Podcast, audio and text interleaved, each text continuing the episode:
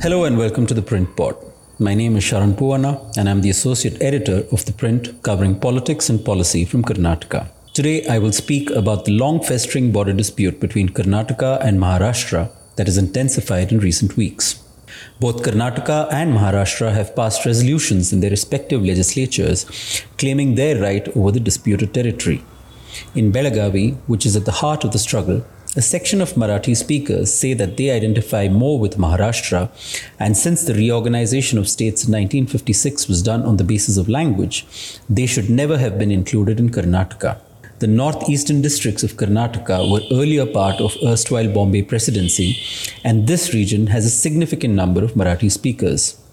Led by groups like the Maharashtra Ekikaran Samiti, a section of the population in the border district continue its fight to be included with Maharashtra and has shaped the discourse of this region and seeped into every aspect of social life in these parts.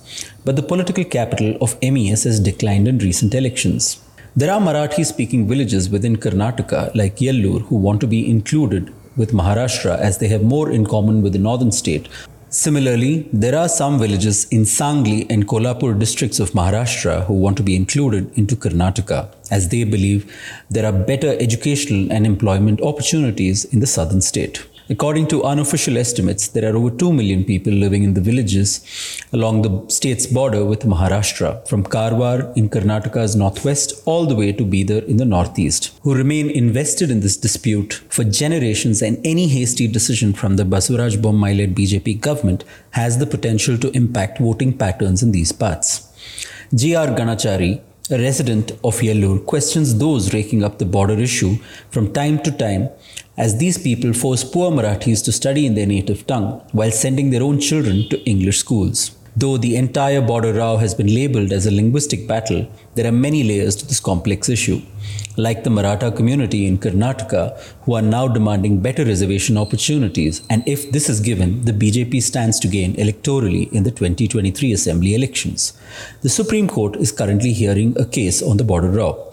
However, the reservation issue is a complex one, and there are several other prominent communities like the Panchamasalis, Vokkaligas, and Kurubas, among several others, who have intensified the quota stir.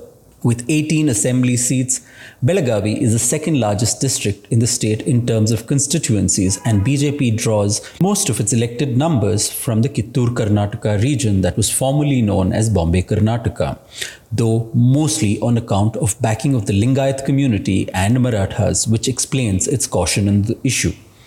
But things as they stand now, the situation is such that even Maharashtra Navnirman Sena chief Raj Thackeray had earlier called the border dispute almost impossible to resolve. Thank you for listening.